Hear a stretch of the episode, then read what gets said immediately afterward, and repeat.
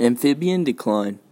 It is mainly caused by ranavirus, the virus that is killing all the amphibians. The main reason for decrease in the amphibian population is the disease. Temperatures rise, but the amphibians are moving not because of that. It is because of the disease, ranavirus. Disease is a reason for the, dec- for the decrease in amphibian habitat. Ranavirus is causing the amphibians to die. Once the disease ranavirus reaches North America, the amphibians spread the disease.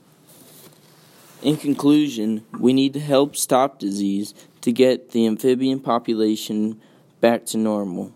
The way we can help stop the disease is by stopping pop- by stopping pollution and try to find a cure for it.